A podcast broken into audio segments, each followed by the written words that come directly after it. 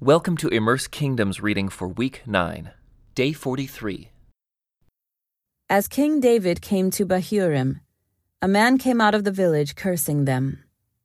It was Shimei, son of Gera, from the same clan as Saul's family. He threw stones at the king and the king's officers and all the mighty warriors who surrounded him. Get out of here, you murderer, you scoundrel, he shouted at David. The Lord is paying you back for all the bloodshed in Saul's clan. You stole his throne, and now the Lord has given it to your son Absalom. At last you will taste some of your own medicine, for you are a murderer. Why should this dead dog curse my lord the king? Abishai, son of Zeruiah, demanded. Let me go over and cut off his head. No, the king said. Who asked your opinion, you sons of Zeruiah? If the Lord has told him to curse me, who are you to stop him? Then David said to Abishai and to all his servants, My own son is trying to kill me. Doesn't this relative of Saul have even more reason to do so? Leave him alone and let him curse, for the Lord has told him to do it. And perhaps the Lord will see that I am being wronged and will bless me because of these curses today. So David and his men continued down the road. And Shimei kept pace with them on a nearby hillside, cursing and throwing stones and dirt at David. The king and all who were with him grew weary along the way, so they rested when they reached the Jordan River. Meanwhile, Absalom and all the army of Israel arrived at Jerusalem, accompanied by Ahithophel. When David's friend Hushai the Archite arrived, he went immediately to see Absalom. Long live the king, he exclaimed. Long live the king. Is this the way you treat your friend David?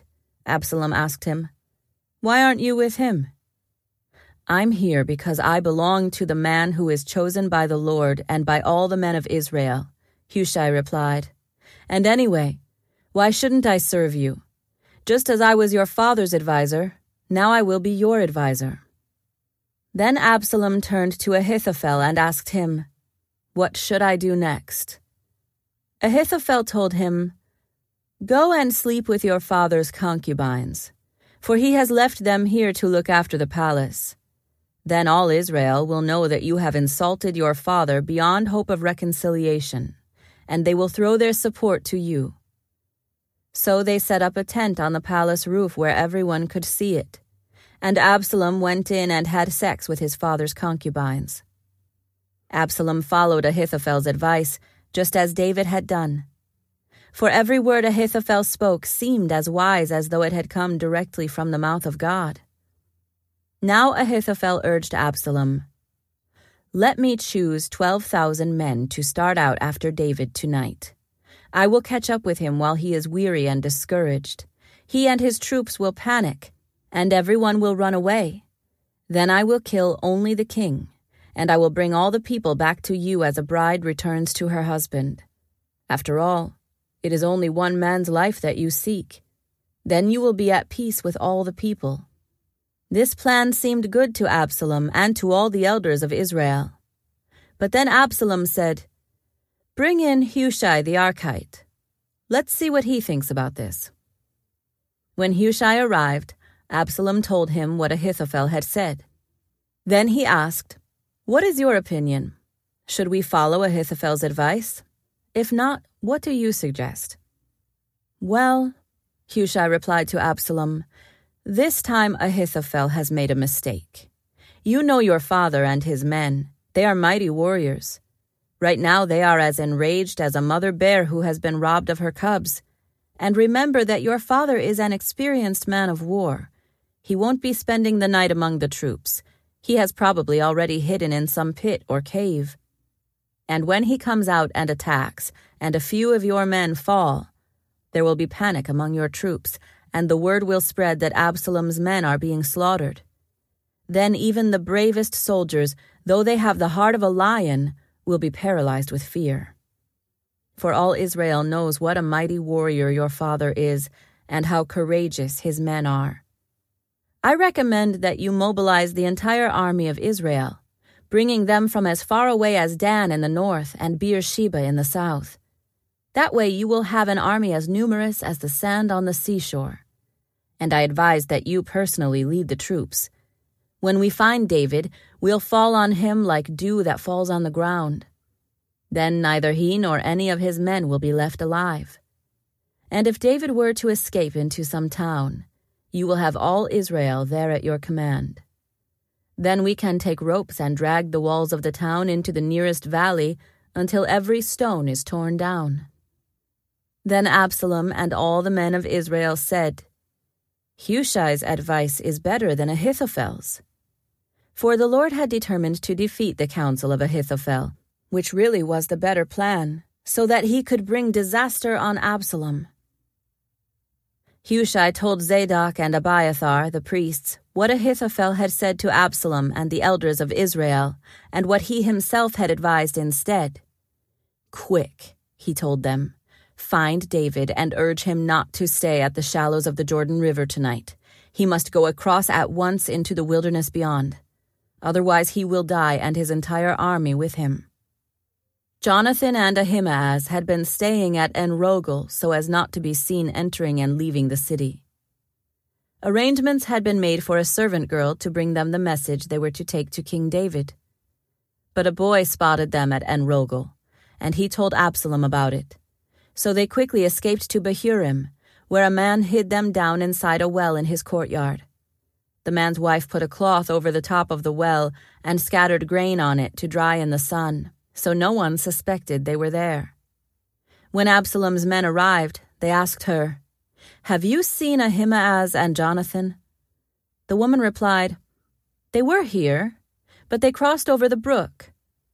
Absalom's men looked for them without success and returned to Jerusalem. Then the two men crawled out of the well and hurried on to King David. Quick, they told him, cross the Jordan tonight and they told him how Ahithophel had advised that he be captured and killed.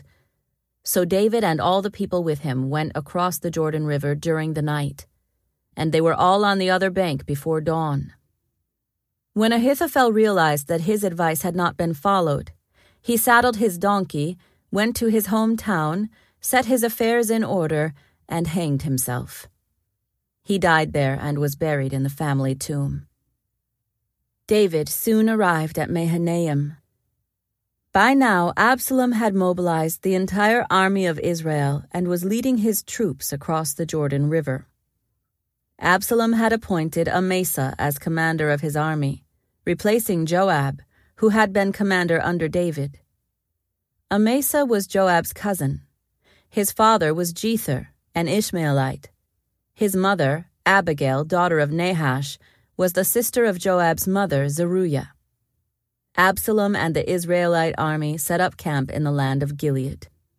When David arrived at Mahanaim, he was warmly greeted by Shobai, son of Nahash, who came from Rabbah of the Ammonites, and by Machir, son of Ammiel, from Lo Debar, and by Barzillai of Gilead from Rogelim.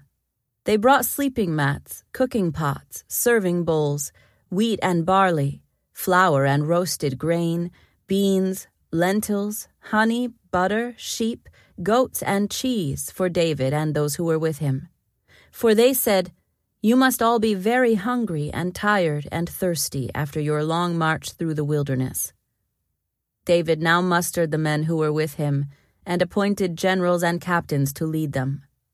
He sent the troops out in three groups, placing one group under Joab, one under Joab's brother Abishai, son of Zeruiah, and one under Ittai, the man from Gath. The king told his troops, I am going out with you. But his men objected strongly. You must not go, they urged. If we have to turn and run, and even if half of us die, it will make no difference to Absalom's troops. They will be looking only for you. You are worth ten thousand of us and it is better that you stay here in the town and send help if we need it. If you think that's the best plan, I'll do it, the king answered. So he stood alongside the gate of the town as all the troops marched out in groups of hundreds and of thousands. And the king gave this command to Joab, Abishai, and Ittai For my sake, deal gently with young Absalom. And all the troops heard the king give this order to his commanders. So the battle began in the forest of Ephraim, and the Israelite troops were beaten back by David's men. There was a great slaughter that day, and twenty thousand men laid down their lives. The battle raged all across the countryside, and more men died because of the forest than were killed by the sword. During the battle, Absalom happened to come upon some of David's men. He tried to escape on his mule, but as he rode beneath the thick branches of a great tree, his hair got caught in the tree. His mule kept going and left him dangling in the air. One of David's men saw what had happened and told Joab, I saw Absalom dangling from a great tree. What? Joab demanded. You saw him there and didn't kill him?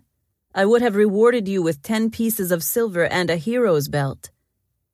I would not kill the king's son for even a thousand pieces of silver, the man replied to Joab.